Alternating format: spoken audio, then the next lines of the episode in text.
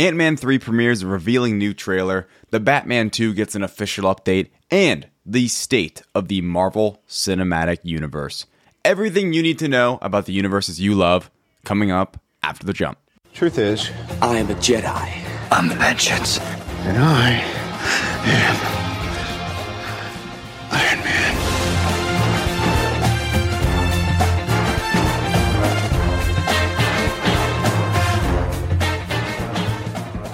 Here we are, episode two of 2023. Matt's away on business, just being a baller in New York City right now. Don't know what he's up to exactly, but you know he's doing good things over there. It, this is a big episode, though. We've got an Ant Man 3 trailer to talk about. We've got some Fantastic Four news coverage and rumors surrounding cast members. Had to bring in the big, big guns. Had to bring in someone with thunderous applause my friend, my buddy, my previous co-host, Thomas Carter Rochester. Thomas, how you doing today? I am doing well, my friend. It is so good to see you again. Uh, I feel like it's been a whole year since we last spoke in general, much less together, like just two peas on a podcast, right? That's right. It's been a long, long time. And I, you know, I, I'm doing well. Life's good over here in uh, Northwest Florida. It's cold as cold as heck for some reason right now. But Yeah. dude, I'm so proud of you. Like the fact for the directors out there that have been here since day one that have been listening. Uh, if you've never heard the story, David and I worked together uh, at the college we both went to, just we went to it at separate times. Mhm. And I was a part of the hiring onboard process at the very beginning to get this this Spider-Man loving, Superman looking nerd onto our squad. And uh, after I graduated and COVID hit, we started Lights Thunder Action. And Yep. so we used to do this every week. I think we did it for 50 something straight episodes. And then life got in the way and we went uh I got too busy, he got too busy. This dude has like five jobs, right?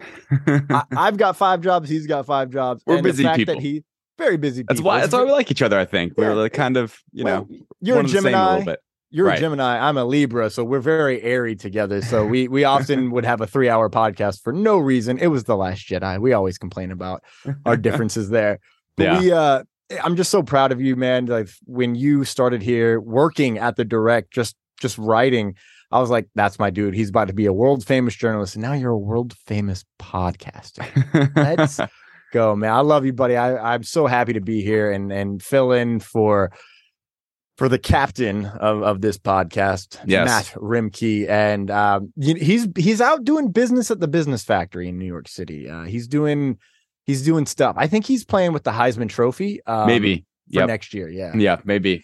Um, I, just, I I think you just inspired me. I should get a shirt for me that says Spider-Man loving, Superman looking. I think that'd be good. Um, but yes, speaking of Matt, so you will hear him later this episode. Our main feature segment of this episode today is the state of Marvel in 2023. That continues. Well, more so, it begins the state of series we're going to be doing over the next couple of weeks. Update on that, just a little housekeeping. Next week, we're not sure. We're either going to do Star Wars or DC. Now, if James Gunn, we are at kind of the will of James Gunn and Peter Safran. If James Gunn and Safran um, decide to announce whatever that upcoming DC slate will will be, then we are going to cover the state of DC because that's going to be the biggest news going around that week. If not, in the next week, we will talk about Star Wars. We're going to dive into the state of Star Wars in 2023 and the lack of movies that will ever come out from that studio. Um, so, so anyway, that's kind of the update. Later this episode, though, Matt will be here. Um, he will be joining us for the state of Marvel in 2023 with the machine Richard Nevins. But without any further ado, let's get into all the news from the universes you love. Spider Man wasn't attacking the city, he was trying to save it. That's slander. It is not. I resent that. Slander is spoken. In print, it's libel. Here we go. Here's the big one Monday Night Football. Well, it's kind of college football playoff championship game. That was a terrible, terrible game that I turned off and ended up watching this trailer on YouTube because I couldn't watch the game anymore. Um, man, they should have released this at the in like the first quarter, right? halftime, baby. Like, They- they blew okay it. with halftime. It came out in like the third, fourth quarter. It was insane. I mean, when no one else was watching, like that was such a fumble, right? From by I think Disney and ESPN. Hit the green button. Like Yeah. when when Georgia goes up like three touchdowns, just hit the button. Just just do it, right? Just hit the send button because this was kind of a disaster in that sense. But anyway, it's out, right? Honestly, the TV premiere it gets people maybe to tune into a football game or a basketball game sometimes that maybe wouldn't normally, right? But typically, most people watch these things on their phones, on YouTube, on Twitter. Ant Man and the Wasp, Quantumania, trailer number two. We're almost a month away. Um, we are about a month away now from this movie. Now, Thomas, Mm-hmm. bring you in today. You are a huge fan of Kang. You were very Yeah. excited for his dynasty. What was your reaction to this trailer? Oh, yeah, we needed more Kang. I think this movie has been named wrong. It says Ant Man and the Wasp Quantum Mania, but I would be remiss to not call it Kang Quantum Mania. Mhm. Uh, that's what I've been calling it. I keep calling it the Kang movie. I love this trailer. I've seen the internet say this revealed too much. And I'm Mhm. over here like, you remember like Multiverse of Madness? This is literally like the first half of the first act of this movie, sprinkled in with some big fight scenes from the middle of the movie. And it's not even revealing potential spoiler alert out there, kids. The other 45 Kangs that I personally am expecting to show up. Mm, Um, okay. I feel like there's way more hidden here. Like they, they threw out the candy. This is a parade. Like, look at all these things. And people are like, this movie is all revealed. No, I very much, I would be very surprised if this trailer revealed everything. Right. And dude, Kang looks so sexy. Do you see his arm when he stomps Ant Man's face? That thing is as big as Ant Man's face. Yeah. Well, I mean, hey, I, what a couple weeks later, he's going to be boxing Michael B. Jordan in the ring. So he's gotten pretty yoked for all these movies he's doing. Um, it's interesting you talk about Kang. Obviously, he's the star here. I agree with the sense that, like, especially to me, the Wasp is the most forgotten thing in this title, and the fact that it's Mm. like, it's. I I understand where the second one was called Ant Man and the Wasp, and we're continuing off of that. But based on the marketing so far, Evangeline Lilly, like the Wasp, is a very secondary character from what we've seen so far. And that's just based on the marketing. That's what they've given us. Mhm. The two main characters, based on the marketing to me, are Scott Lang and Kang. And that's it, right? With that being said, um, I like what you said about, you know, I initially, my initial reaction, and still kind of a little, is like they revealed too much in the sense of this, right? There is this bargain, there's going to be this agreement, it seems like, between Kang and Scott because what Scott's always dealt with, his biggest issue of his entire life is missing time, losing time, literally. Because Mm. first off, Ant Man number one, uh, he's in jail, missed time with his daughter, right? And then the big thing, the, the major thing that happens is he blips away and literally loses all those years with his daughter. And Kang's the one person like that can offer him that. So I like the concept of that. It is surprising to me that they like just pretty much showed us this. But what it does remind me of a little bit, I will say, is Spider-Man No Way Home, where we Mm. kind of got a sense in that from those trailers what the twist was, what the turn was, what the conflict was to kind of get to where we need to go, which hey, Marvel, the MCU is pretty um what's the word? They kind of follow the same recipe, I guess. Like yeah. they're kind of methodical in how they do these things and they have the same playbook. So maybe they are kind of taking it out of that. But what you said, I hope becomes true. And I, I believe you're right, where they're showing us stuff from early-ish in the movie, or at least like not too much from the back half or the, the Mhm. last act, let's say. The movie comes in at two hours and five minutes. That came out this week as well. Um, so that's going to be the runtime. Nothing too crazy, right? It's the longest Ant Man movie, but the Ant Man movies have been just teetering around two hours so far. So Mhm. it's the same idea here. That tells me this is going to be a fast paced movie. Um, that the section of the trailer where we see them get sucked into the quantum realm is fairly early on in the movie. Um, they're not going to wait too long, I think, to get this thing rolling and get into the quantum realm. Because what I find cool and excites me and leads to a lot of other things I want to talk about with you, Thomas, this movie is properly titled with the quantum mania part because what it seems to me is this movie majorly or the majority of it takes place in the quantum realm which is pretty cool right um Mhm. so one thing i want to talk to you about before we keep going on here is MODOK right? So MODOK Mm-hmm. is making his MCU rev- uh, debut, I should say, his his debut, not return, his debut. Never been in it. Um, it seems like it's Corey Stoll, like you Yeah. could tell because we had like the maskless look, which looks pretty goofy, if, but you can't really avoid the goofiness of it. And this was basically for everyone out that doesn't know the actor's name. This was Darren Cross slash Yellow Jacket in the first Ant Man movie. So he's coming back, right? A classic trope, especially like for uh the MCU, where like the villain from the first one that kind of sort of died comes back in a different form later. Mhm. He's back. He's MODOK. Where's your excitement level for him? And what do you really know about MODOK going into this movie? So what I know of MODOK is pretty pretty low. Uh my knowledge is very low on the scale of um uh, I know him most for sure like the most interaction with him is from the Marvel's Avengers game. Mm-hmm. Uh and he's pretty interesting in there. It's it's definitely a different character. It's that one's more comic accurate in terms of the name, the how he kind of got there thing. Right. Um, and I really don't. Uh, I didn't watch the MODOK show with Patton Oswalt. I Mhm. kind of. I mean, I probably will. I have a month to watch one season of stop motion animation, which, if you know me, I'm all in for that. mm-hmm. The fact it's Corey Stoll coming in, you know, the former Yellow Jacket, and the fact that in Loki, episode five, we see a helmet of Yellow Jacket just sitting there in the the the abyss, the whatever they call it, the void. I'm not sure The what they void, right? I Yeah. think it's the void. And as soon as I saw that, I was like, oh, you know, like big head. And then the rumors were coming out that Corey Stoll might be MODOK. Now I'm wondering, did Kang save this version of Darren Cross to make him MODOK?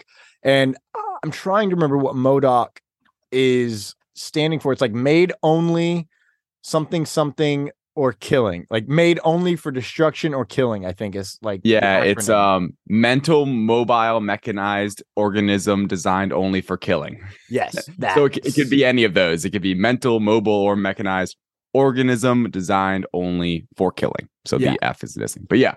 and you know, I I really love that we saw him when we saw Corey Stoll, but then he has this like mask, the war mask, which is never I've never seen that before in Mhm. any comic iteration or uh, animation iteration. Which we know David is a huge animation fan. Don't let him lie to you. Uh, so the fact that he's got this really cool war mask really leans into the made only for death or killing, right? yeah. Um, and so I'm really intrigued to see how that works out. Now he's gonna have a vengeance, like you put me here. I really hope he has the dumb voice. Like that'd be great. You put me here, Scott Lang, and I'm only been saved by Kang. Yes, it rhymes. Uh, what about you? Like, what do you know of MODOK? Do you have any relations to him? Yeah, I don't really know too much. He's kind of iconic, I would say, for his look and him Yeah. being uh, just villainous. I believe he's normally an adversary to Captain America. I, I think. Um, so that's pretty interesting. I think his presence here is cool in the sense that it is a once again another Marvel Studios rendition of a character where they don't do it one for one in the comics, but they take it and make it their own, and where it makes sense in the universe. Something that I believe Kevin Feige, Marvel has always done such a great job at is not forcing a narrative or forcing certain character beats or tropes into the cinematic universe if it doesn't work, if it doesn't fit, right? The characters kind of conform to the universe in this, which I do think some people like it's kind of a back and forth where I think some fans maybe would prefer more comic accurate things at times, but to be honest, I think this is the best way of going about it. So MODOK's cool. I think he'll be kind of like a henchman for Kang. That's what Mhm. my interpretation is. We'll see though. I, I mean, maybe this could set up MODOK for future um, projects, few, you know, a future movie because MODOK is a big character, he's a popular character. Like I said, mainly because I think he just looks like robotic Humpty Dumpty. Um, so it's pretty, it's pretty goofy looking, very Spy Kids three. The other thing, the big one I want to talk to you about, Thomas. I'm curious your thoughts on this. So there's all these rumors, speculation. I've seen like 15 TikToks because I'm an avid TikTok swiper in my free time when I can have time for myself and to breathe. Um, is to swipe through TikTok and I get a lot of Marvel, a lot of you know, sports, cooking, all these things. And a lot of my Marvel TikToks that have been popping up lately have been trying to make connections between the 10 rings. I've been seeing that. I've been seeing it so much. The post credit scene, scene, excuse me, of Shang-Chi um, and like the beacon and where it Mhm. started and how it started. And is that somehow Kang? So we've got the 10 rings, we've got the bangle from Ms. Marvel, and we've got whatever's going on in these trailers with Kang and the quantum realm. I'm curious, do you think there's a connection?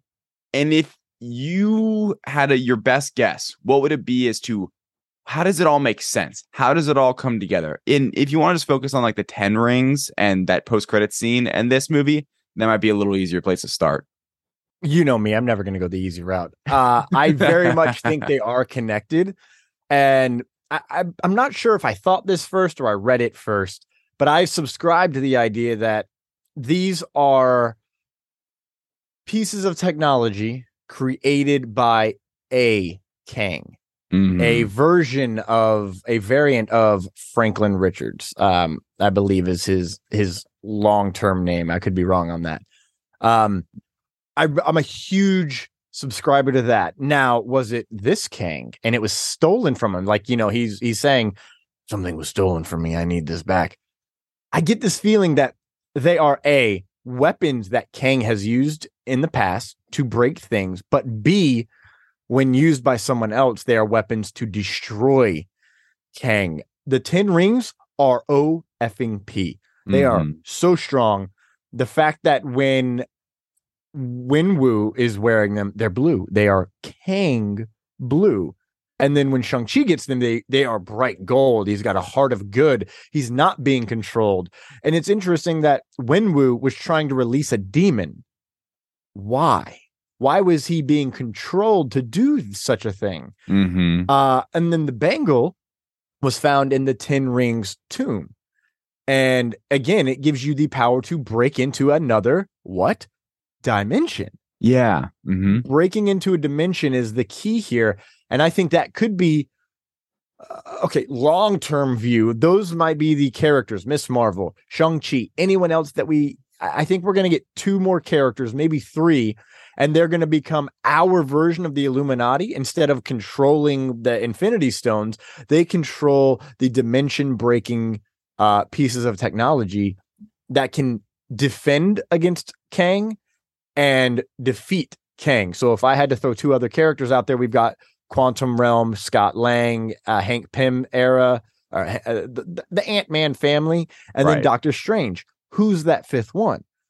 Still remains to be seen, but they're the ones who are going to wake everybody up. Oh my God, it's Deadpool. That's Yeah. the fifth in this. Love it. Uh, I love that. and idea. Mobius. Mo- oh God.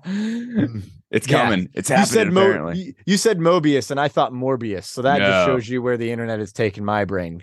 Uh, yeah, Mobius. I love that mustache. What a guy. That's why I grew Yeah. my mustache out. I wanted to be Owen Wilson. Do you What- think there's a connection? So I do. There, I feel like there must be, right? And Mhm. the thing that I find fascinating. Oh, by the way, a little like uh producer note. It's Nathaniel Richards is Kang, and then Franklin. Richards is like a son, other super powerful character as well. Mhm. Who I think is even like a younger descendant. I could have that wrong. Anyway, Direct son of, of Reed. of Reed and Sue. Yeah. Ooh, nice. Mhm. Okay. Um, that sounds interesting. Okay, so the thing that I'm curious about, jumping off of all this in terms of the storytelling of the MCU, I believe there's a connection. I like what everything you said.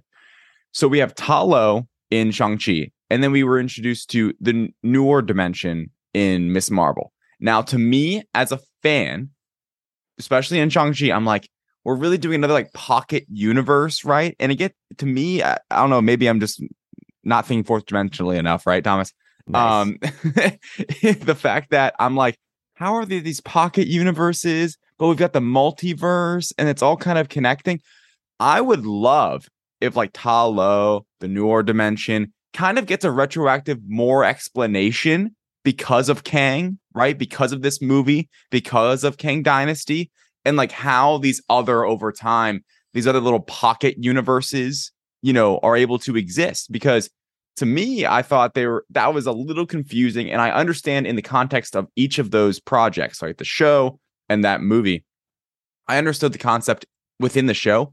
But obviously, I'm thinking about the whole universe and I'm thinking about how we're getting the multiverse right now. And it's like, where does that fit in? I'm hoping that all of this will lead to answering that question of where does that all fit in. And I think it will. I think that's what's positive and exciting about phase five, especially for those out there that are listening right now that didn't really love phase four as much as they did one, two, and three, maybe. Phase five, I think, will ramp things up and it will start connecting things in a, a bigger way, essentially, right? Mm-hmm. Leading more to those grand things. The fact that we start phase five with Ant-Man Quantumania is the farthest thing from a coincidence, right? They are doing Yeah. this on purpose. The the poster says, you know, what does it say? Like you're welcome to a new dynasty or something like that, or like you're about to see a new dynasty. Like, let's go, man. That's awesome. And I'll say it, I've said it, I'll say it again. Ant-Man is a kind of forgettable, like lower level Marvel project franchise that people don't really like love, love, love, love, love like the other ones. At least from what I can tell. And putting Kang in this movie was such a brilliant move. Seems like storytelling wise, but also like business wise, right? Hey, how do we mm-hmm. get people to go watch this Ant-Man 3 movie? Put the biggest villain in, in the movie, right? It's it's truly Kang's introduction. I also love your idea wrapping up here that we're going to see multiple Kangs in this movie. I think that is something that they might be hiding. Like they don't want to really show us quite yet, but then maybe we get the council, things like that. Maybe the Kang in this movie isn't even like the strongest Kang, right? Maybe like he's just kind of like a middling Kang or something like that. Mhm. And we keep moving on. Um, I love the idea. I, I think I'm hoping, you know, just kind of finishing up here after this trailer. I'm hoping in a month, roughly, when we see this movie, that when we, at, at the very least, when we exit the theater, we're all like, I cannot wait for Kang Dynasty. I can't wait Mhm. for this guy to come back. This is going to be awesome. This guy's crazy. This villain is awesome. Because that's, I'll be honest, all they really need to do. That is the one number one thing they need to succeed in in this film is just getting us as an audience to be scared of Kang and want more of him. I think Jonathan Majors is a great actor. I loved him in Loki. Anything else I'm seeing? Yeah, Thomas. So before we move out of the Kang Quantum Mania uh, extravaganza here, do you? They're really teasing that Kang can kill anyone. Mm-hmm. He has killed Avengers before. Right. Somebody's got to die. Mm-hmm. Do you think Scott dies? I, since, and here's the reason I asked that specific question. Since the beginning of phase four, you know, WandaVision doesn't really talk about him. Captain America, um, the Falcon and Winter Soldier doesn't really reference him. But then when we get to, by the time we've got to Hawkeye, and everyone's like, oh, Ant Man wasn't at the start of the Avengers. Like, what are you talking about? And some of us are like, oh, well, maybe it's because he was there and someone saw him during the 2012 time travel section, but that's a different timeline as Mm, opposed to a different reality, right? So right. the reason I bring that up is we then find out that in the universe, Scott Lang is huge, very important. He's the only reason people know about what happened versus Thanos. Mm-hmm. Imagine what happens when the entire world finds out Ant Man died. Mm. So, do you think Scott Lang dies or do you think someone else dies? Good question. There's got to be a body count here. Yeah, you imagine someone does die. I mean, this is the end of a trilogy. It wouldn't Mhm. stun me if Ant Man dies, but I would honestly, I think the better bet would be on like a Hank Pym, um, a Hope Van Dyne, you know, the Wasp dying, where it is more of like an emotional, like ah, for Ant Man. You know, the, Mhm. that that line in the trailer. It's like, I don't have to win, but we both can't lose, or or whatever it is, right? Like, you're coming down with me. Um, you know, maybe his mom dies, Michelle Pfeiffer. I don't know. I, I don't honestly, I do think there is still a plan for Ant Man, like Paul Rudd, to be Mhm. in another Avengers movie. And I'd love to see that. And I think it would be more likely that, you know, maybe Hank Pym, Hope Van Dyne, like I said, like those characters maybe, you know, bite the bullet in this one. And it becomes an emotional stakes thing leading into what's going to be the crossover events of the future. Because one thing that this mo- this show I said should say uh, movie is missing for me in terms of like it be, being a tr- the end of a trilogy. Unlike Guardians, where that feels like the end, this doesn't really feel like the end. This feels like another chapter in the MCU, not the end of a franchise. So with that same you know feeling, I would say that Scott Lang may be safe, maybe just gets through, but not everyone will be. And I would put my money more on Hank Pym or uh, Janet Van or not Janet, um, Hope Van Dyne. Oh, you're killing me with trying to kill off Kate from Lost, man. Like uh, Matt Roembke and I agree. There needs to be way more Evangeline Lilly in these trailers. And Yeah. that haircut, she is. Oh my god, I don't even know how to say this without sounding creepy. I love her haircut so much. The Ama- pixie imagine cut if yeah. is the best. on- Imagine if Cassie died. I've been thinking about that. That would gut everybody. Yeah, that would be That- brutal. That would be the first time they killed a kid, I think. And but now she's not a kid, right? now she's Well, what, like 18? I mean, uh, yeah. Well, kid to me, you know. Well, well the kid, no, wait, let's let's dial it back. Yeah. Infinity War, they killed Spider-Man.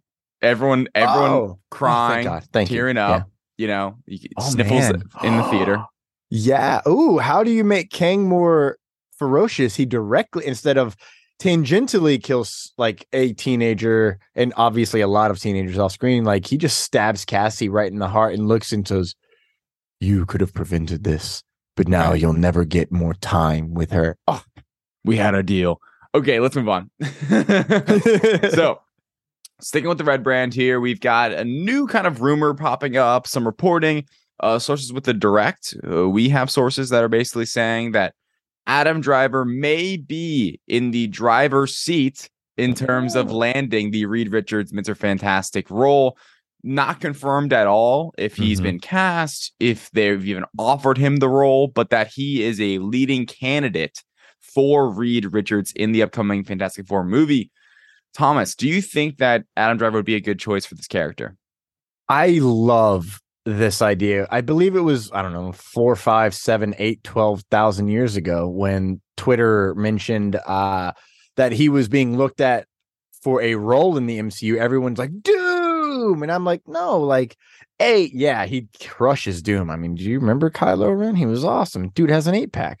But Mm. in this case, I feel like he would want to do something totally different, not be this very famous, well-known villain, but instead be the good guy. And I was like, oh, he should be Reed Richards. Like he'd be a great choice because a that is a superpowered being who can change his entire structure, his bone structure. He can stretch, he can change his face into anyone he really wants to. I don't think we've seen enough of that in media or even in the comics, but like he has that uh, molecular ability.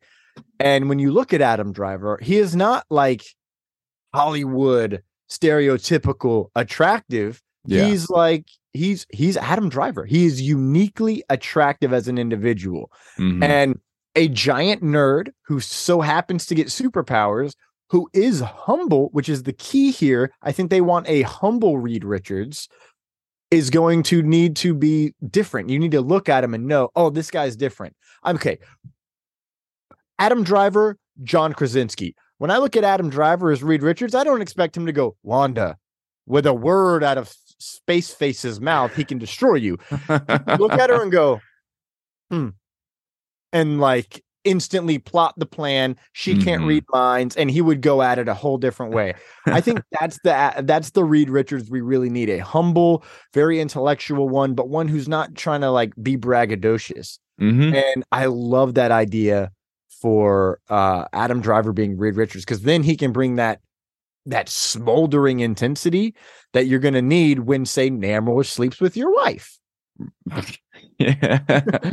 yeah, maybe. Um, no, I think Driver would be an excellent choice for Reed Richards. I do understand if people want him to be Doctor Doom, a villain. He's like, but uh, like you said, he's done that. He's been there. He's in the Disney family. He's been a huge blockbuster villain in Kylo Ren, which I think he's wonderful in those movies. I think Adam Driver is one of the best actors living right now.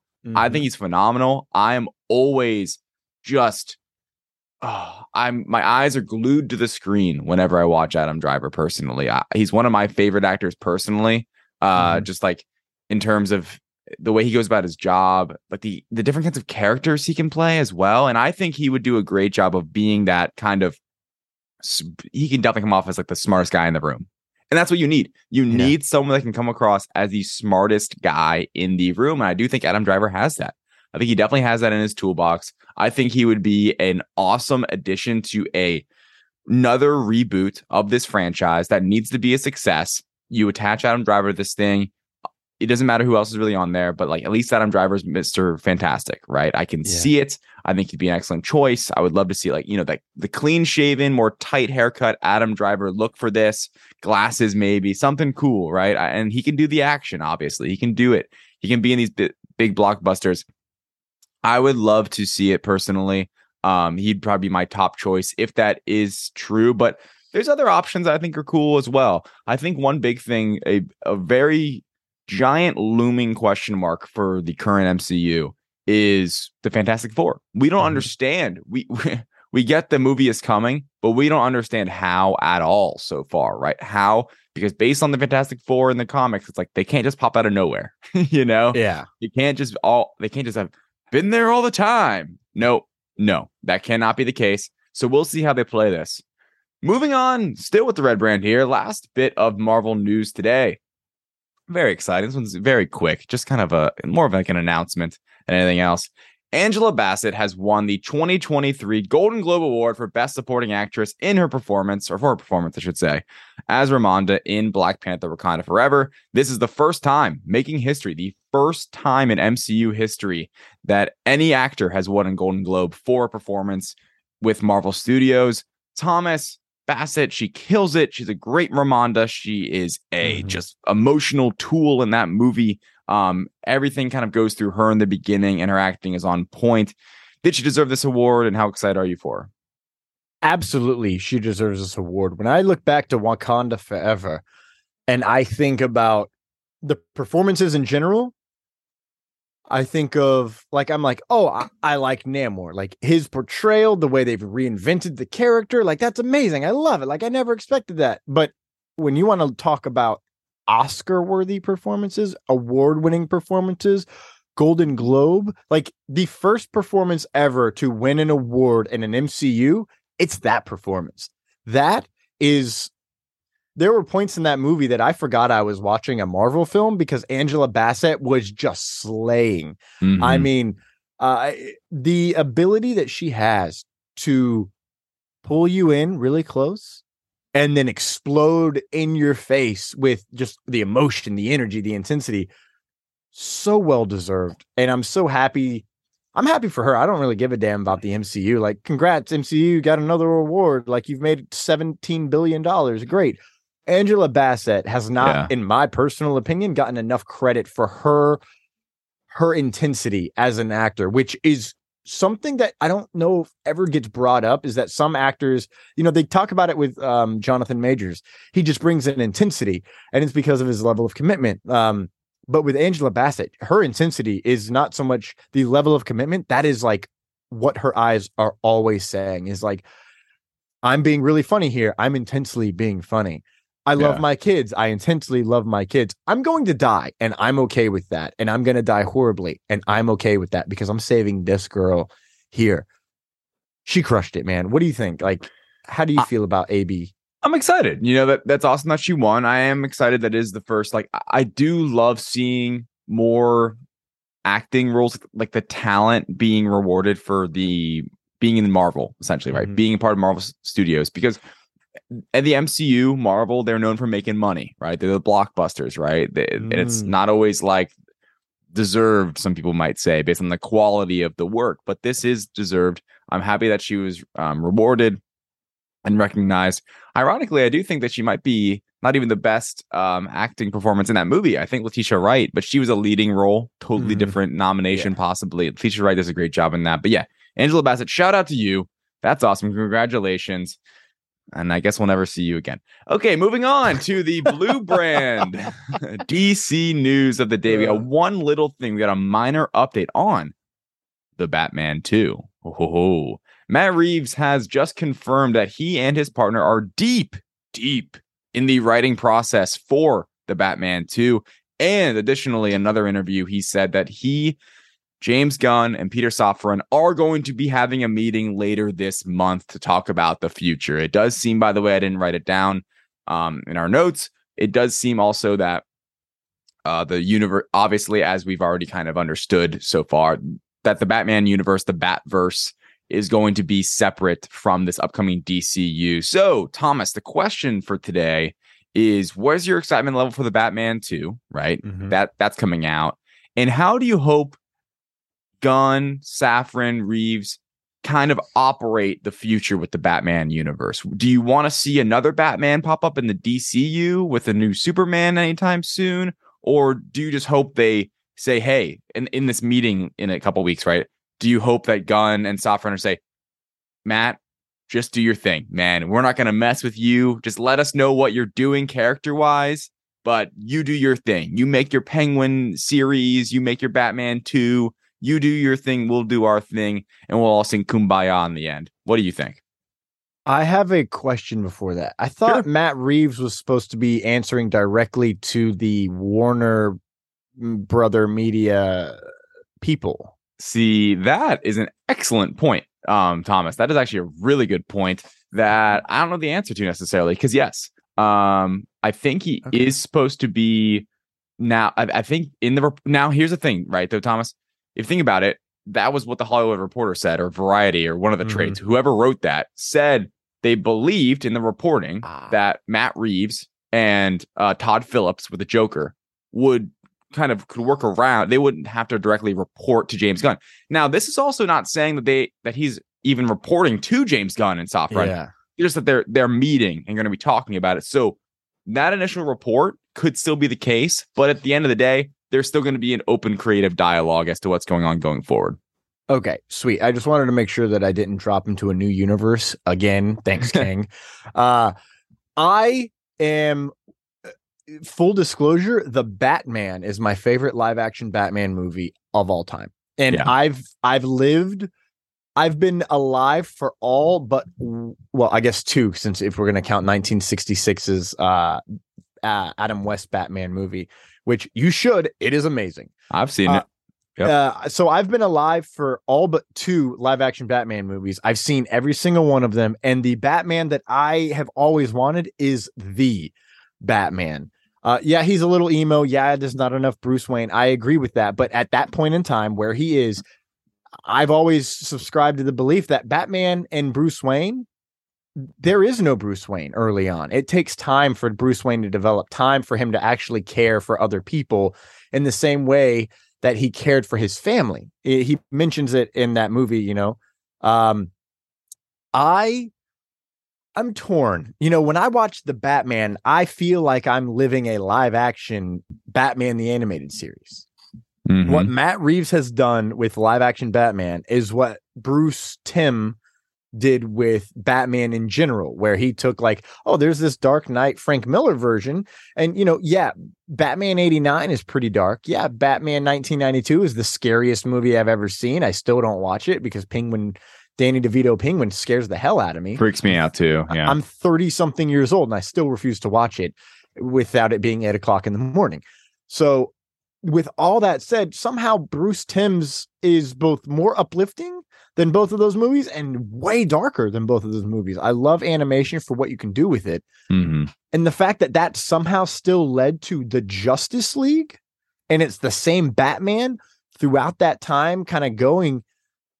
I'm A, not wanting this Batman to all of a sudden be in the Justice League at all. I don't want him to be with Superman. I don't want mm. him to meet Wonder Woman, none of that. I don't care. But I would not be opposed to in five years this version of the Batman certainly me- suddenly meeting Superman and it be like this blah blah blah blah blah and then he's like first off Clark Superman's like well you know my name. He's like it's not about that. That's the press. That's the publicity. I lean into that. That's the job this is what I really am doing like Mhm. this is who I really am. This is why I do what I do. We have different methods. Sure, I'm a little bit more violent, but I'm a human. I can get away with it. You punch someone, you kill them. I punch someone, they bleed a little. Mhm. Oh, nice. I just thought of uh, do you bleed? you will. So I'm I'm a little torn on what I really want with this Batman and the the universe. yeah. I do love that he's meeting with James Gunn and Peter Safran because that means there's at least a potential for a crossover in the future, which I kind of want, but again, I kind of don't.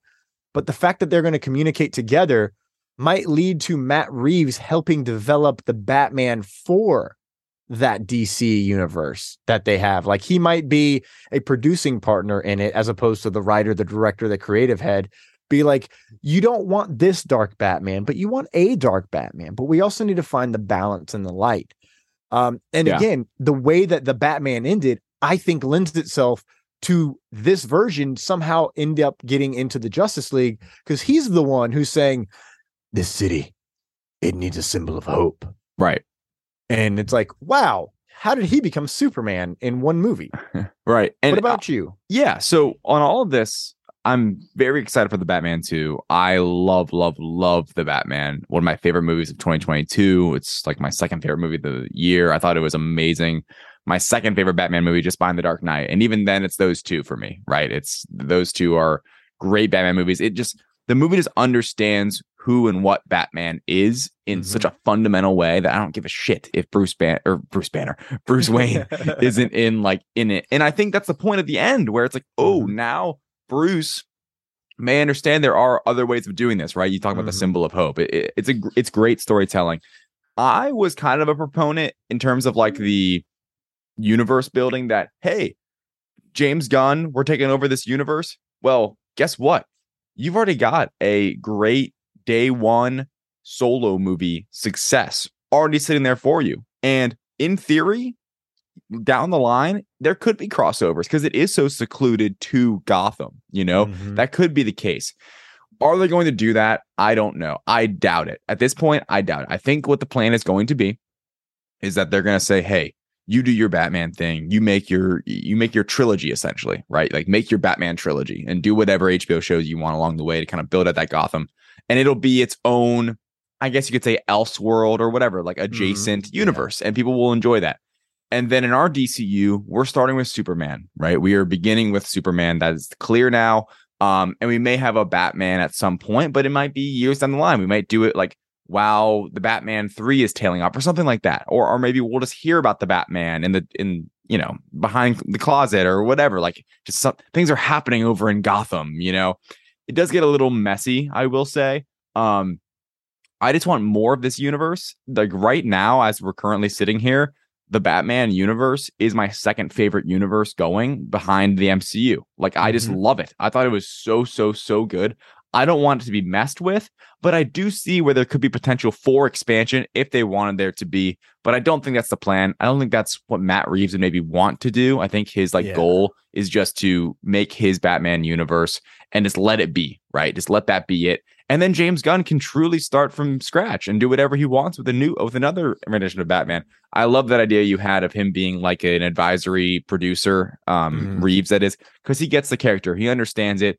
And Gunn, I think, because of this situation, they can totally let the Batman keep doing its thing while also teasing a new one coming down the pike at some point and taking their time, right? They they do Mhm. have time to build this new universe if that's what they're going to do. If they're truly going to full, which we don't know confirmed yet, if they're going to really blow up the DC universe and just start from scratch. So we'll see. It's very exciting though. I know me and you are going to be pumped for the Batman too. Uh, you know what I really love is that we're talking about this, and somehow I'm getting excited for the Flash movie as we talk about this Nice. because you know More we've Batman. got we've got Keaton. yeah, oh, there's two Batmen. Well, Yeah. unless they cut that scene out again. Uh, so it's going to be really fun going into that movie because you're right, they could blow it all up entirely and have a new Flash at the end of the movie, uh, or it could end up you know soft reboot. There's so many things that can happen after the Flash and the fact that the entire universe has blown up behind the scenes is slowly making the Flash look way better. Mm, Um, I was not really caring that much after all the um, well, personal things that was going on with Ezra, Ezra Miller, hmm and so I, I was really taking me out. I'm like, I don't, I don't know if I care about this movie anymore. Right. And now I'm like, wow, we could have like we can kill all the Batman except for Bat Reeves. That's his name. And we can go from there. Like I, I, I like the idea that we can blow up the whole universe, and then we get Superman universe, Batman universe, Aqua universe. Well, not him. It's going to be Lobo. We're not going to worry about uh, Jason Momoa's Aquaman anymore. Uh, Shazam universe, but not with Black Adam because that's also dead. Uh, and we're gonna have maybe Wonder dead. Woman, but that could also be dead. Who knows? Yeah. But you, I like the idea and the way that the MCU built these franchises. Hmm I would love if they took 10 years, like 10 full years to build toward the Justice League. You have Super Universe, Supes Universe, Bat Universe, uh, Wonder Woman Universe, and maybe not even. I, I hope they give Wonder Woman her own universe because that would be really dumb if they didn't. Just, oh, look, these guys are fighting. Here she is again. Right. Uh, they go the Snyder route. But build that the was the Snyder route. that was the Snyder route. Build the universes and then bring them together for something because then it'll feel more like it has more stakes. Deserved, Even- maybe. Yeah. Even yeah, more deserved. Like the MCU, every character had a film except for Iron Man. He had two. And so Mhm. the Avengers come together and we're like, oh my God. But now after Infinity War and after Endgame, the first like imagine imagine if we had more movies leading into the Justice League before they sh- they actually met up. The Zack Snyder version of Justice League. That movie would have been way more epic if we had more time with each character before the movie. Yeah. And we cared about them all. And then we get to see these other side stories that are going on. That would have leveled that up even more. In the same way that Infinity War and Endgame made us just drop our jaw and drop all of our tears out of our eyes. right. Like No Way Home, even. Like it took 20 years for No Way Home to be what it was. And we never expected it. Right. Right. I definitely didn't. We you were like, if it if it happens, I never have to watch another comic book movie. I still attain. I I still say everything from now on is just uh, cake. It's just great, you know, because because I understand. what I mean, what else could I ever ask for? Like dead serious, could I ever ask for from this genre? Like I love the storytelling and I love these characters and I'm super invested, especially like in these Batman things. It's it's so awesome. I love Batman and Superman. I'm su- I'm so stoked for a, a reboot, even though I love Cavill. Um, but I'm excited Mhm. for what the future could hold. But like God, what they did in No Way Home, you can't top that, man. It just it just made all of my like dreams come true and like the silliest way of saying that. Like it's like my heart is so warm. I just got my Funko Pops in the mail of all three of them, by the Oh, way. let's go. Um, dude. yeah. So anyway, long story short, yes, the Batman 2, it's coming. Um, there is a lot more to discuss yeah. in terms of DC going forward. And we will be covering that here on the Direct Podcast. Last bit of news today we've got the Yellow Brand Mandalorian season three trailer. It's coming. Another one. We've already gotten a trailer for this show. Um, it looks great, of course, because the Mando has been one of the best things to hit Disney Plus. Disney has confirmed that a brand new trailer for season three of The Mandalorian will premiere during the ESPN NFL Super Wild Card game Monday, uh, time of this, you know, tonight. If you're listening to this in the morning when this is posted, um, tonight there will be a wild card game happening between the Bucks and the Cowboys, and uh, that'll start around eight. So whenever that will actually drop, we don't know. But the Mandalorian season three trailer will be dropping during that time, some point. Now, Thomas, Star Yes. Wars guy, you're in the building. Mm. Where is your hype level for this trailer and for this season? Okay. For the season, 66 out of 10. Execute order hype level 66. For the trailer, uh, you know, little BTS, we just recorded Reckless Rebellion last night. This was a news story because it's, huge. Uh, and I don't, you know, Lauren Rouse mentioned like she's like, I don't know if I need another trailer. And you know me, David, Mm. I like to have people screen my trailers. Oh, I know it well. uh, unless Kang is involved, I'm involved. aware of that I don't care. process. Yeah, you, yeah, you might have like perfected the process actually. I am the process. I am the box office process. um, so my hype level for the trailer, I'd call it 10 out of 10. However, it's important to note I love that they're doing this, but I swear to God, if I have to watch three quarters of the Cowboys getting their butt kicked on Monday night Super Bowl, uh, Super Wild Card playoff game, just to watch a mediocre Mando season three trailer that gives me no more information, I'm going to be very upset. I only I I'll be honest, I watched, I stayed up the whole game and I literally powered through to watch the Kang Quantumania trailer. And then as soon as that happened, I watched it again on YouTube and then went to bed. Yep. I don't know if I have that kind of strength when my team is in in the game. So Right. I'm hoping it's at halftime. So Me. Monday m- tonight is a huge day for me. I get Star Wars, I get Dallas Cowboys football, and probably by this point you've already heard some dope Marvel news because they Marvel Mondays. It's a total thing. I have a question for you. Is there anything specific you're wanting to see from this trailer on top of what is your hype level? I would say, yeah. Great two questions. I what I want to see is, I guess, more of the story beats of what's happening because we got a, t- a very very teaser trailer a few months ago. Um, emphasis on tease. I am super excited, What I also want to see is just more of that N1 Starfighter man, that glossy thing racing through the air.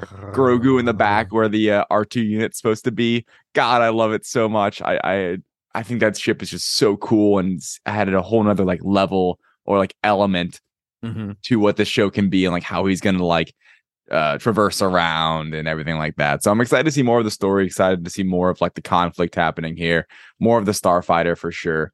Um my hype level is really high. I, I think now that we're in 2023, when that teaser came out, Mando wasn't on my mind at all. And it got me excited for a moment and then escaped and and you know and, in just as fast of a moment it, it escaped, right? I'm like, okay, that was Yeah. cool now back into whatever was happening then, or like getting ready for Andor or something like that, you know? And Andor ended up being great. I'm excited to get back into the Mando universe. It's been a while. Like we had a couple of Mando episodes basically in Book of Boba Fett a year ago. Um, yeah, a year ago.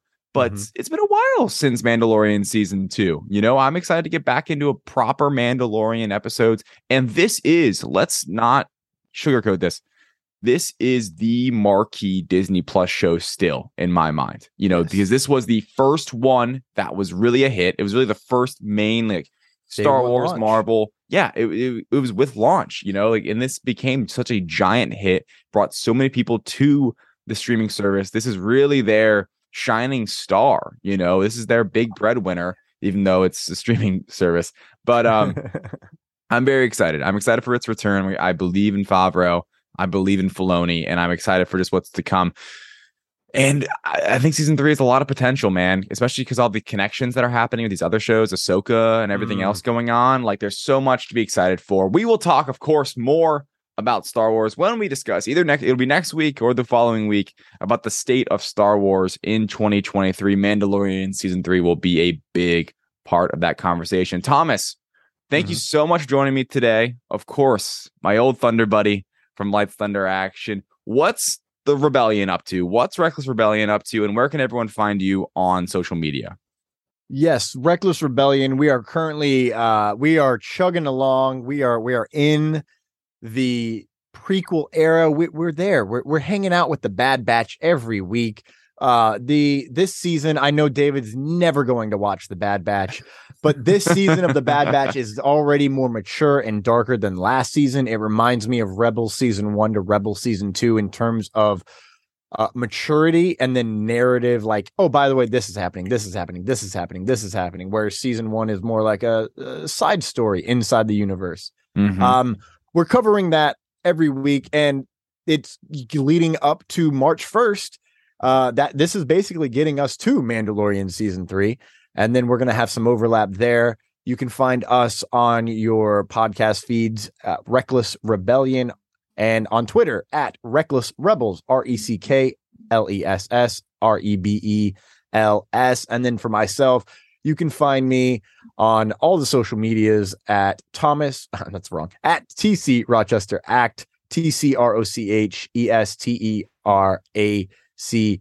T. And if you go to Linktree, that'll get you, you know, with that tag, of course, it'll get you all of those links plus some short films that I've made, uh, whether behind the camera, in front of the camera, and you'll get to see some trailers of other films I have. And really quick, I don't even know if I told you this, David. February 7th, Corsicana, the feature film that I was in, yes. drops on Amazon. You can rent it on Amazon, on YouTube, Dish pay per view, all of those things. So it was in theaters, very exclusively traveling the country here and there. And now it'll be in your home, in your face for renting and buying purposes. So check that out when you get a chance. Say the name game for the audience. The name again. Corsicana, like Tropicana, but C O R S before the I C A N A. Perfect. Love it. Thomas, it's been a pleasure. It's been a blast as always. We'll have to do this again soon.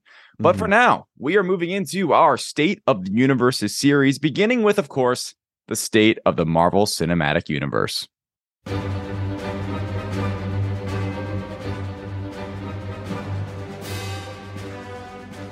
Ladies and gentlemen, welcome into the first of three feature series, The State of the Universes You Love. And we are starting today, of course, with the red brand, The State of the Marvel Cinematic Universe for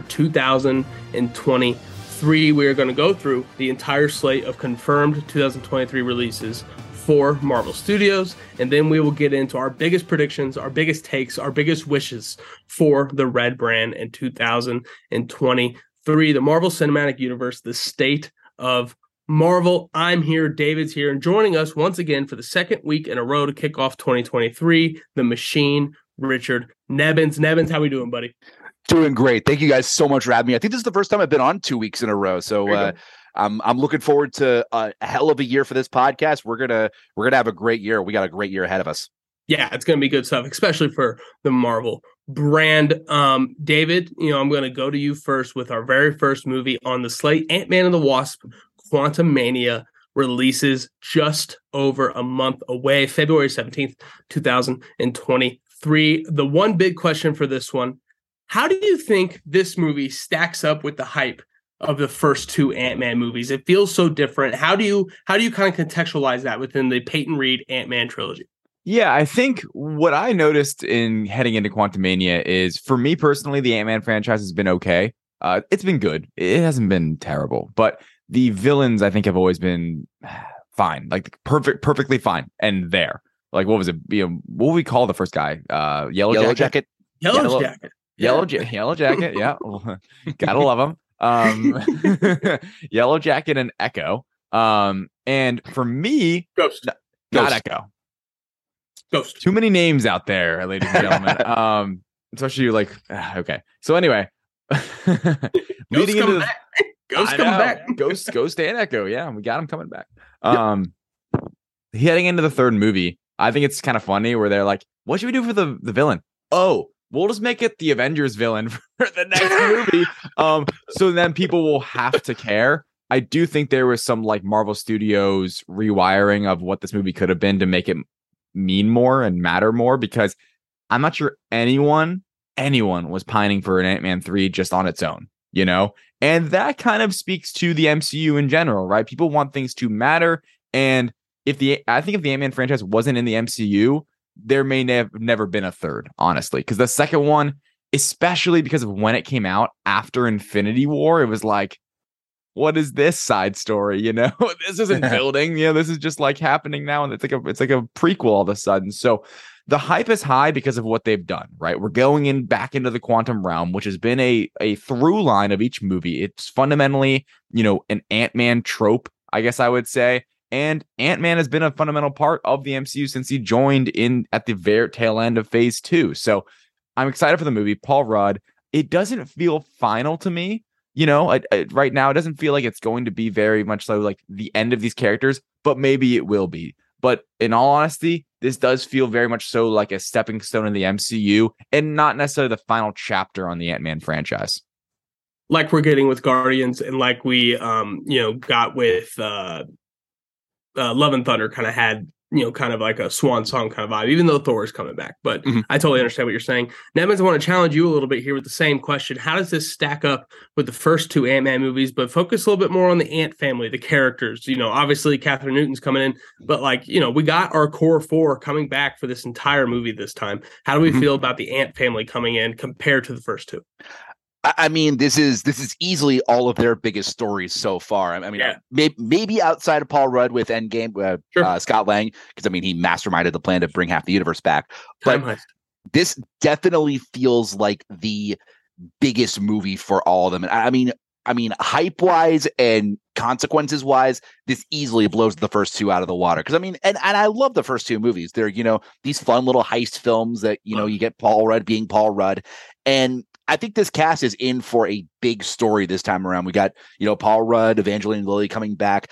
Um, Michael Douglas and Michelle Pfeiffer actually get a whole movie together, which I think is going to be really cool. Getting Yeah. to see the uh, the Hank Pym Janet Van Dyne relationship expand a little bit. I am here's I I don't know if this is gonna be a big tape or I'll save it for later too, but I think somebody is gonna kick the bucket in this movie. I just have a feeling that they're setting up somebody in this one to to die, to you know, sacrifice themselves or something, especially with Kang being the villain. I mean, this is the big bad of the entire multiverse saga, maybe outside of Doctor Doom. Um, but that this movie is going to have some in- incredible ramifications, and um, no, I mean, like you guys said, I mean the the the the threequels in the MCU all have some incredibly huge ramifications to them. We've seen, them ever since Thor Ragnarok and Civil War, um, Infinity War, or, or half the universe goes away. Um, so this one could be a pivotal part of the multiverse saga and um, the gas is going to be a big part of it. And shout out to uh, Bill Murray coming into this movie too. Um, Bill Murray joining the MCU, I did not have on my bingo card. Yep. Yeah, no, it's a chef kiss. Bill Murray, one of the best. Uh, Nebens, you picked this in the first round of last week's hype draft, so you know did. the, ramifications. I think it plays like you know Ant Man kind of felt like a prequel to Civil War, right? You know, Mhm. and uh, Quantumania, you know, as much of a side story as it felt, it is the crux of Endgame. You know, like like the quantum realm is the uh, I'm sorry, uh, Ant Man and Ant-Man and Wasp, Wasp, rather, the crux of Endgame. You know, explaining the quantum realm and all that stuff. We get to dive even further into it here. Very exciting stuff. Our next release, we don't have an exact date, but spring 2023, Secret Invasion comes in. Nick Fury's return to the Marvel Cinematic Universe. It is very exciting stuff. Nebens, I'm going to go to you first with our one big question. Compare the hype of this show to another Phase 4 show. What does it feel like? honestly, I don't think we've had this much hype since WandaVision. And I mean they're for they're for incredibly different reasons. WandaVision was the return of the MCU. I mean, we hadn't had MCU content for a year and a half, and this was our big introduction to phase four with Elizabeth Olsen, Paul Bettany, and that story. But comparatively speaking, that story might be small time compared to what's coming in Secret Invasion, just in terms of purely from story. Um, I mean, this could this could very well end up being the biggest Disney Plus show for some time. I mean, this we're getting the Skrull invasion. I mean, this is one of the biggest comic storylines of what the past 10 15 years um i mean nick fury talos um and th- they've also designated this as marvel's first official crossover event which Event. I am very curious to see what that means. We've got some the potential for some really big characters, even if they're just like cameos from the bigger parts of the MCU coming in. I mean, there's been rumors of Chloe Bennet's Quake coming in from Agents of Shield potentially. Um, I'm I'm beyond excited to see what happens in Secret Invasion. This is going to be a huge series. I think I think this could easily be the biggest series of 2023. Absolutely. Uh, David, same question. Compare the hype of this one to another Phase 4 show. I think where I'm going with this is right now, in my opinion, people may not even know this show's really coming out anytime soon or like have it like on their immediate radar, especially unless you're like in the space. You know what I mean? Like we cover these things every day. We talk about these things every day. But like the regular fans are like, oh yeah, Secret Invasion, like that that's coming out next year, but Ant-Man's way more, you know, up in the forefront of like their brains. Right. I think what's gonna happen, this is just my opinion, this is how I see it unfolding. Oh, a new trailer. This looks awesome. It's coming out. The first trailer, by the way, great. Sick. It looks it So looks good. Really, really, really good. Um, I love the idea that's an event. It's like a six-parter, right? Um, Six part series event. love it.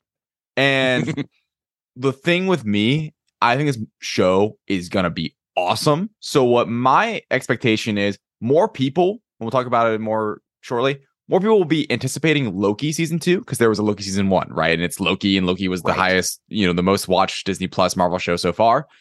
This movie or the show is going to be very highly talked about, and then it's going to become one of these giant hit events because people are going to, the word of mouth is not going to be, speaking of it, comparing it to Phase Four, the word of mouth is not going to be like She Hulk, where it's like, oh, this is a show happening.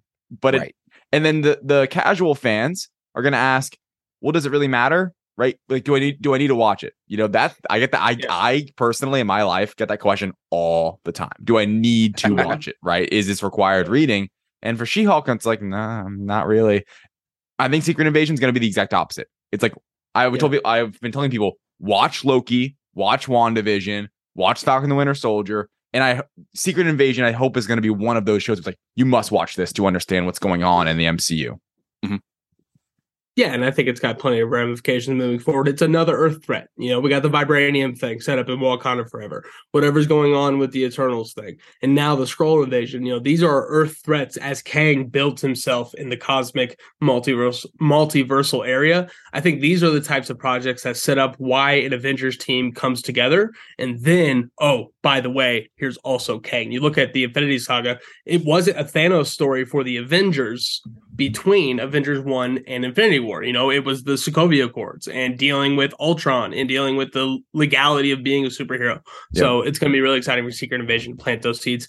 Uh, moving right along, quick hits because David does have a heart out to get to the uh, AFC South Championship game, which is very exciting stuff. Um, Guardians of the Galaxy Volume 3 releases May 5th, 2023. David, going to you first with our big question for Guardians of the Galaxy Volume 3. Let's say it's two and a half hours. Screw it. You know, why not? Let's say it's two and a half hours. At what minute mark do we see Gamora for the first time? My assumption is 45 to 50 minute mark. Um just first act switch. just within the first yeah, just within the first hour. Um and I think it'll be after there's been like a small conflict, a setup, some sort of action with the core group right now. And then it's where things get more interesting. It's when the wrench is thrown in. It's where the conflict emotionally comes in right then. Um, I like the prediction of two and a half hours. That's probably where I would have it. 220, 230 is probably my guess for this one. Um, and that's where I see, I think, like the tone maybe even shift a little bit more when Gamora comes in, because what that means for this movie, especially trying to tell this story and just what's going to be, like we just said, like two and a half hours. How's this going to play out with Peter and Gamora? Because that's the big question for me. Yeah. When is Gamora? Why is Gamora? Who's Gamora? Nebens, uh, do you have the same kind of thought right in that first act switch, or do you see Gamora popping in at a different part of this movie? I was actually thinking cl- pretty close to that. I was going to guess about 30 to 45 minutes in, maybe Sure. a little bit shorter than David, but I was thinking that same thing. I was just looking at the run times too. The first Guardians of the Galaxy is two hours and two minutes. Uh, Okay. The second one is two hours and 17 minutes. Okay. I, I could see them pushing the two and a half hour mark for this next one. I really hope they do, especially because, like we've been saying, this is like the final version of this take on the Guardians of the Galaxy. Like somebody or multiple people are going to eat it in this movie. I mean, I know everybody's probably expecting Drax. Um, we'll see who else, but I'm very curious to see the Gamora stuff. I, yeah, I think she's going to be coming in pretty early because they've got to catch them, catch people up on everything with her and, and Quill since the end of Endgame, uh, when they met up for a second and she, you know, kicked them right in the whoppers. Um, um, but no, this one is going to be arguably one of the most emotional movies of the entire MCU, and and I'm ready to bawl my eyes out in theaters. I can't wait for it. It's going to be awesome. I think Gamora is the cold open of the movie. I think Really? the first thing we see. Oh, yeah. that'd be I solid. think they they do it in a Winter Soldier, uh, a Civil War rather kind of way, Multiverse of Madness, where they set up Gamora right away, and then we get into our Guardians film after the uh, fanfare, which is going to be really exciting. Moving on to the next three projects, we don't have trailers for yet, so we don't know as much about these projects going in. But Loki season two uh, comes in summer 2023. Nebens, what do you hope they continue or adjust from Loki season one? I really just want them to take what they did in Loki season one and take it up to another level on the Amplify insanity it. front. Um, just yeah, just amplify it because where we kicked off from the end of last season is that the entire multiverse is in shambles. The entire multiverse has just gone. So um, I want to see the ramifications from that. I mean, this is going to be the first one where Kang the Conqueror is actually a legitimate, true force in the universe, in the multiverse. Loki knows about him. Um, Ant-Man and the Wasp have already touched on him, the prime version of Kang. And I want to see what happens from that. I mean, Tom Hiddleston said the entire cast is coming back. And I think they could just go absolutely ballistic with it, you know, go through all different places in time and space. I think they could explore some different, you know, aliens, different species, different, you know, time frames in human history. And I just want to see Tom Hiddleston get to be unleashed in this series the way we've seen him in the past. I mean, he's an MCU regular, he's a mainstay. Um, and I'm really excited to see this is this is definitely high on my hype list for streaming shows this year. Yeah, my, Absolutely. David, same question. I was just gonna say mine too. Um, for for me, what I hope they continue to, you know, in terms of like continue and adjust for season one. I like what you said, Richard, about going ballistic because that's what I see this show as: very high action things happening all the time, going through time, space, whatever it is, whatever like problem and you know pieces of the sacred timeline they're trying to restore, or whatever their goal is. Right? I feel like after the end of the, by the end of the finale, it's like what even are we doing? you know, like Exactly. it's just Yeah. hell, right? For Loki, it's like, well, shit, right? Like it's it's just Yeah, well, shit. Exactly. You know? It's Totally. like- he's looking at Owen Wilson. Owen Owen Wilson's like, wow, like you know, it, we just have no idea. It- so for me, I am super, super like Loki is one of my favorite. Like the show is probably my favorite show. Yeah, it is. I would say it still is my favorite series so far for uh, the MCU on Disney Plus. And season two, I think is going to be awesome. Like where Sylvie is in all of this. What all The ramifications. They're doing a season two for a reason. We're not going to see all these season twos, by the way, for Marvel on Disney Plus. It's not going to be a thing. Um, Mhm. I'm very excited to see what this is really going to mean. And I wonder, by the way, if they don't call it a season two, but if it's Loki colon whatever, like Something. Subtitle. and or what you know what I mean? I think that would be a really cool play cool. on it. Um, to not make it to feel not like a a CW show in the sense of like this isn't like that. Marvel Studios shows aren't like that. It's not like a season by season thing. Like even like see with Yeah. Star Wars, Mandalorian, they're seasons, but they're all chapters, right? It's something like cool about it where it's like it does it feels like all Every episode. Yeah. yeah so we'll we'll see what happens um but i'm very excited for it and i think i echo what richard said in the sense of just action action things happening going around just tom hiddleston doing what he does best and be loki and what this means for that character too where in the first one it was about self-discovery and now it's going to be him actually on a mission of sorts and that is exciting to me Absolutely. Moving on, uh, the Marvels, July twenty eighth, two thousand twenty three. Here's a here's a quick hitter question I want to hear from you guys. Rank all three of the Marvels from most to least excited to see. Not to say that we're not excited to see all three of them, but who are you? What's your ranking in order of the three Marvels on who you're most excited to see? David, go ahead. miss marvel captain marvel and then uh maria Mar- Rambeau Yeah. Yeah. All right, yeah. Uh, you know, uh, Photon definitely being the the the add-on to this because you know she was a part of WandaVision. She didn't lead WandaVision. I, I respect that ranking. Nebens, for you. You know, it's funny, very close, but a little bit different. Miss Marvel, Monica Rambeau, um, Captain Marvel. I mean, and I'm incredibly excited to see all three of them. I'm just very curious to see, and I'm very excited to see how things evolve with Maria Ram- or Monica Rambeau. Sorry, monica Rambeau uh, I from the messed end of up. Wanda- yeah yeah, yeah, no. Um, how things evolve with her from the end of WandaVision. That post credit scene that we got from her is going to be great, and um, but this whole movie is going to be awesome. I'm really excited for it. Yeah, I agree. I'm super excited to see all three of them, but I'm putting Brie Larson at the top of my list. Not because I don't love Miss Marvel, obviously I do. Not because I don't love Monica Rambeau. I think she's one of the most underrated side characters of Phase Four. Brie Larson has been thrust into such an important part of the MCU right away. Obviously, with mm-hmm. Captain Marvel making a billion dollars and her being such a pivotal part of Endgame, this is really the first time where she gets to kind of sit in it and be this character for a longer Yeah. time. People forget she filmed Captain Marvel and Endgame back to back. She filmed Endgame before she filmed Captain Marvel. So this is really her first time to take a break from this character and to come back to it and really make you know Captain Marvel and really make Carol Danvers her own. And I think that she's going to be such an important part of the multiverse saga on the Earth slash cosmic bridge. You know, bringing mm-hmm. those two worlds together. And I'm just excited to see what she's like because you look at, I mean, Steve Rogers, his second appearance in the MCU really was the money for him. And and you know, the same thing with Thor. Once we got more Thor, we started to love Thor more. um Thor 4, more Thor.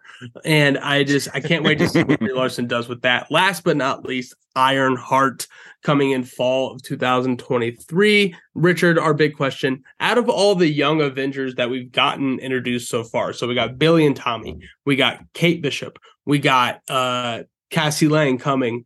Um, she's been introduced, but she's going to get a new version, Quantumania. Uh, the kid from Falcon Winter Soldier. Where's Ironheart Eli, ranked yep. on the young Avengers uh, that we've been introduced to so far for you? And Scar, obviously, as well.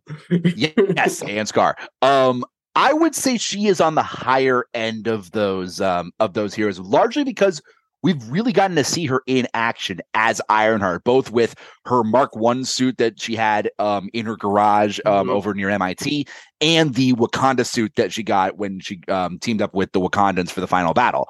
Um, I think she's going to be a really exciting hero to see on her own. I can't wait to see, you know, you know, she's a Bulls fan. She's got their Bulls memorabilia. We were talking about the Michael Jordan year. This is literally her Michael Jordan year. Mhm. Um, you know, the, the Bulls fan of the MCU. And I'm really excited to see what she does with it. Dominique Thorne did an incredible job in uh, Black Panther: Wakanda Forever. it's not that she wasn't my favorite part, but she made herself known in such a stacked cast in in with a bunch of stacked performances from Angela Bassett and uh, Letitia Wright that I'm really excited to see what she does with her own space with her own show. So I'm really excited to see what she does with that. Yeah, Absolutely, I- David.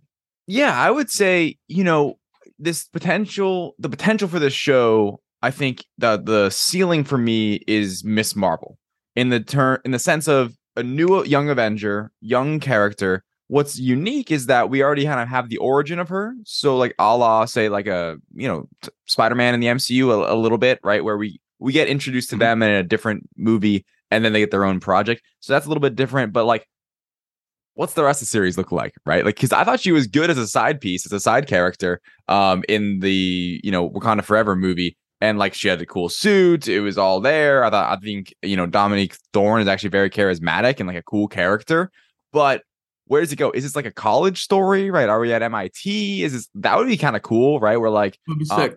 Iman Vellani's Totally. like, in high school. This is more about college. I think that would be really neat. But I just wonder like where this goes, what this means, and if we'll end this series being like, man, she's awesome, like how I felt with Miss Marvel.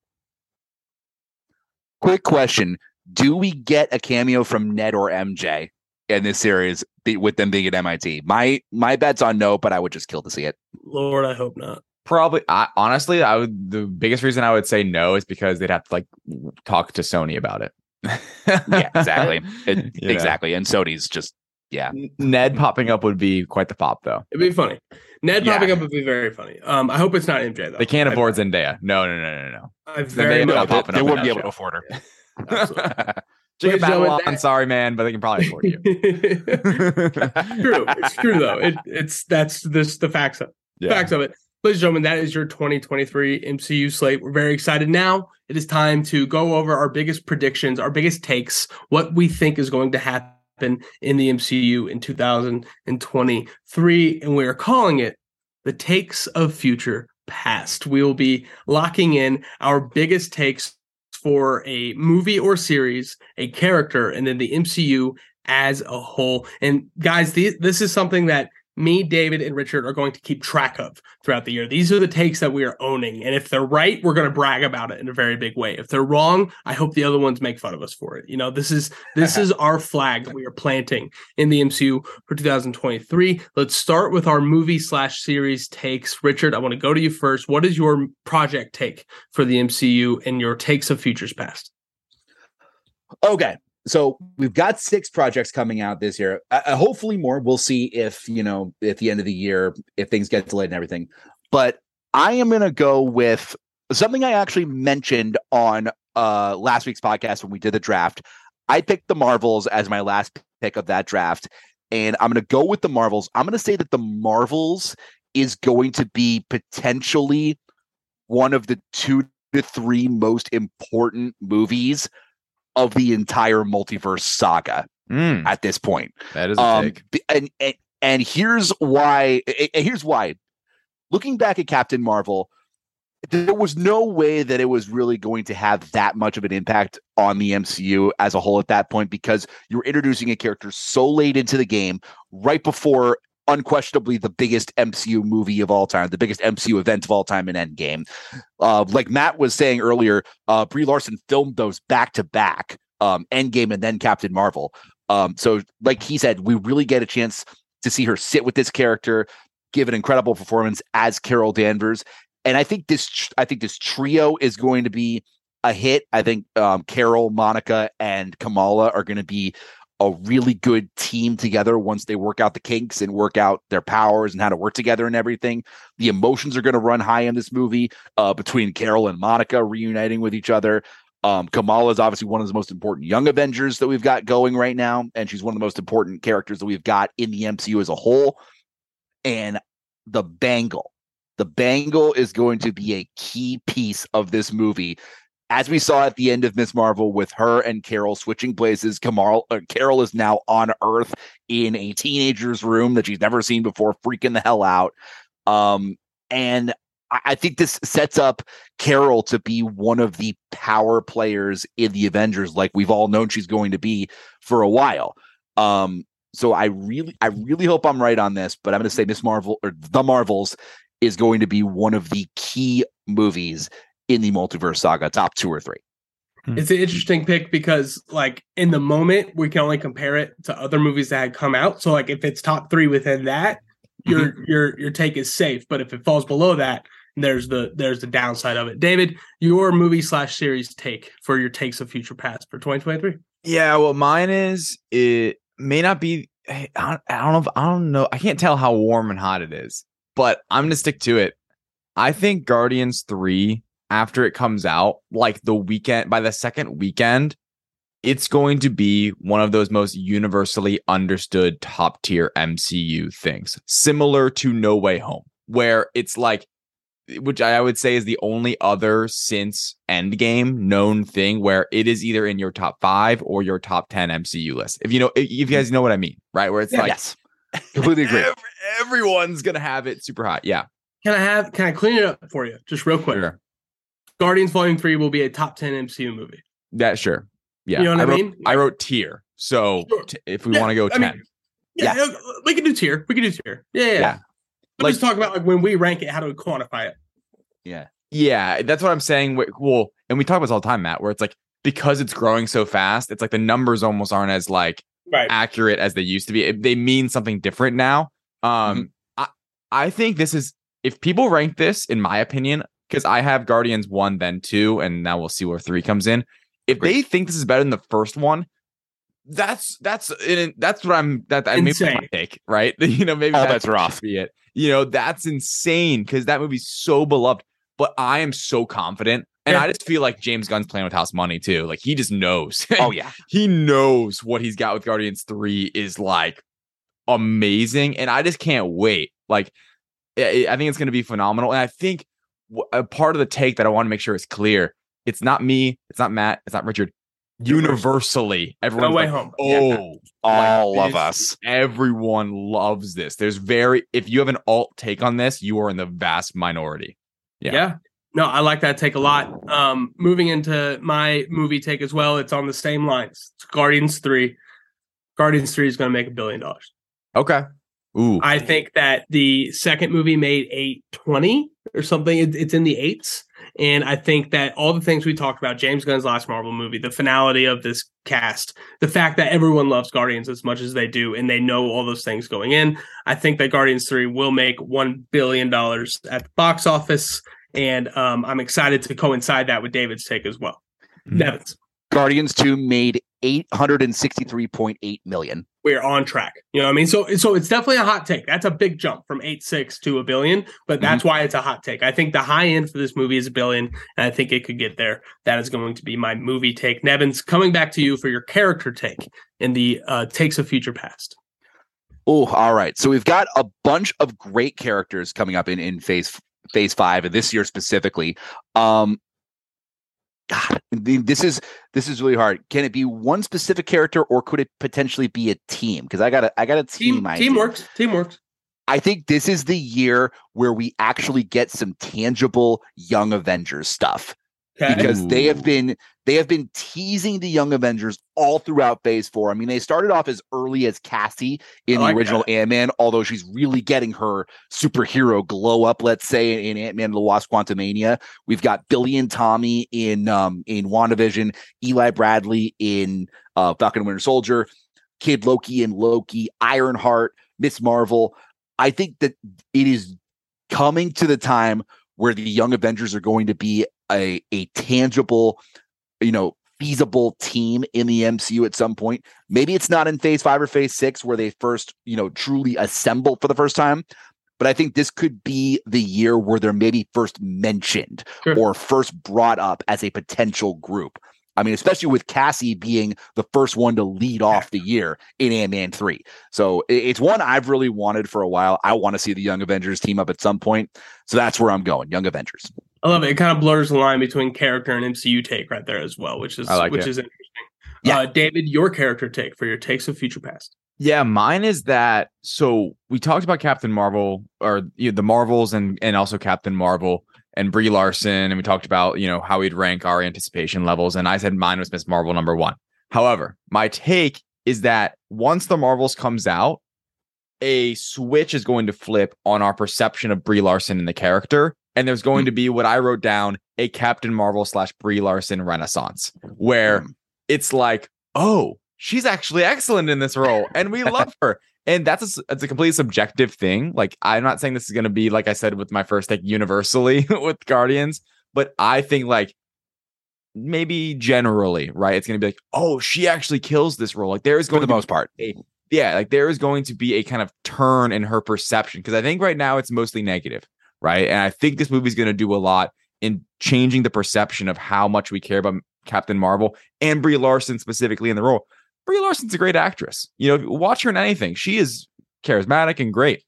And I do truly believe they're going to find a secret sauce, special kind of like connection with this movie where she doesn't have to do too much. Not the origin movie kind of BS you have to kind of trot through in a, in a first movie and just let her work and be a charismatic Captain Marvel that will excite and invigorate people into what's going to be her le- being a leader of, say, the, the Avengers, right? Especially in a space um, variety. So, in general, I think it's going to be like a Brie Larson renaissance as Captain Marvel. It's like, oh, she's great. You know, like we view her now as not like a weak link, but like a, a strength, like we do with Anthony Mackie as Captain America now, and with Simu Liu as um Shang-Chi, and obviously like Tom Holland Spider-Man. That's kind of unfair, but yeah, and so on.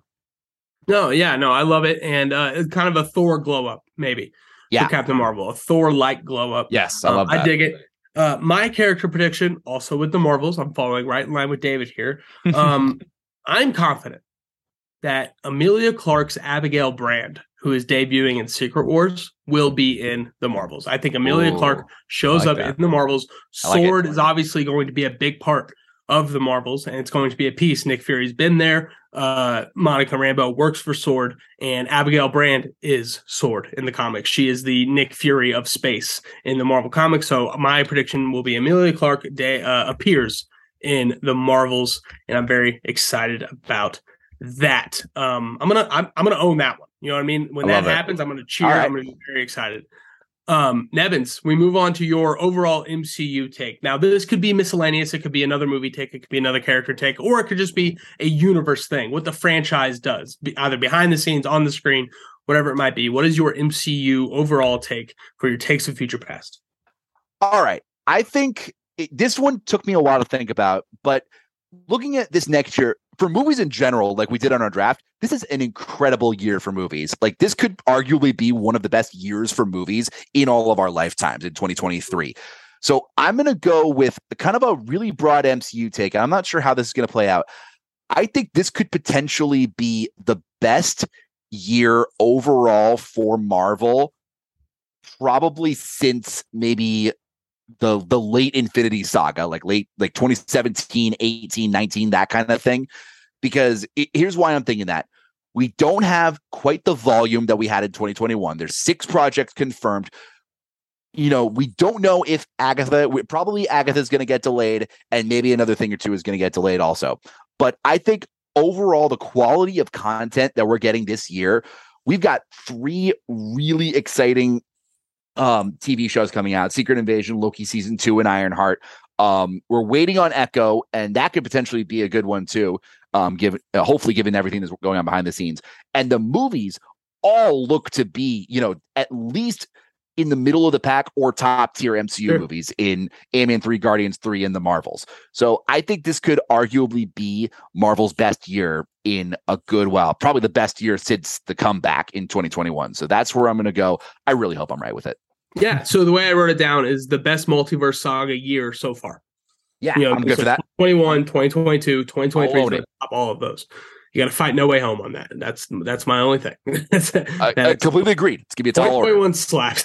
um, very exciting stuff. I like that take though. That's that's that's your spiciest one. I think. I think that's your spiciest take, and I'm very excited for it. Uh, Mm-hmm. David, your MCU overall take for takes of future past. Yeah, surprise, surprise, heading to the box office here. Um, Shocker. so mine actually is so I enjoy this one because it goes up against Matt's first take with Guardians.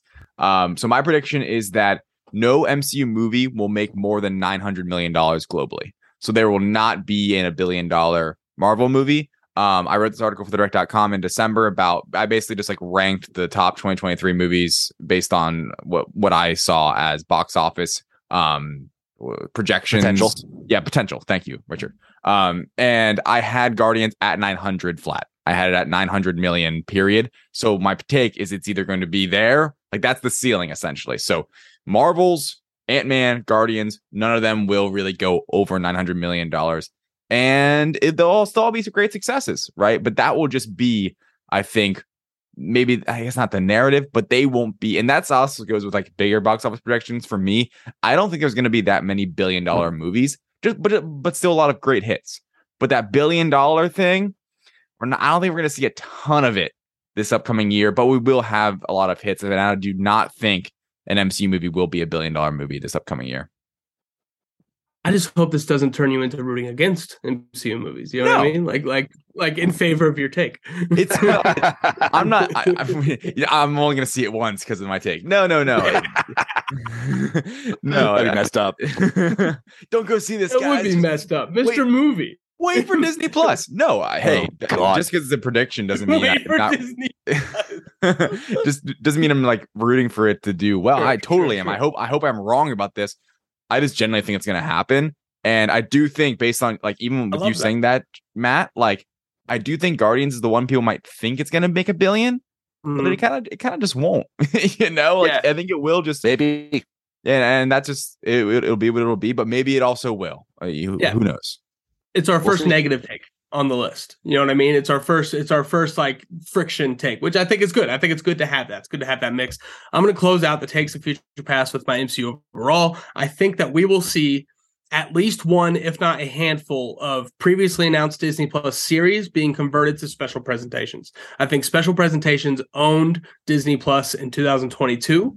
Um, I think that Werewolf and Guardians Holiday Special are above um, what we got on Disney Plus. For me, Ms. Marvel is the only one I have ranked in there with those two special presentations. So I'm excited to um, hopefully see Marvel Studios lean into that. That's kind of the Bob Iger effect, right? Less Disney Plus series, more one off special presentations because they've shown not only do they work, but they work in multiple ways. They work introducing characters and they work being a chapter in current characters um you know story which i really dig so uh, we will get at least one disney plus series be converted to a special presentation. That's probably my warmest take but I'm, I'm pretty passionate about it i'm pretty excited about it as well. Ladies and gentlemen our takes of future past have been planted. They are chiseled in stone and we will own these throughout the years. Keep us accountable. Let us know what we got right what we got wrong. Nebens you think the marvels will be a top three most important multiverse saga movie? You think that the young avengers will debut in some way shape or form? And you think that this will be the best year of the multiverse saga so far. David, you think Guardians 3 will be a universally top tier MCU movie. Whatever that means, we'll find out kind of when we get to the ranking, right? Uh, you think that Captain Marvel becomes a top tier MCU character, gets that Thor glow up that we saw in Ragnarok. And then you also think that no MCU movie will make over $900 million. I think that Guardians will make $1 billion. So me and David fighting it out on that one. Very excited. I think Emilia Fight to the Clarke death. Yeah. I'm gonna go see it 800 times. You know what I'm saying?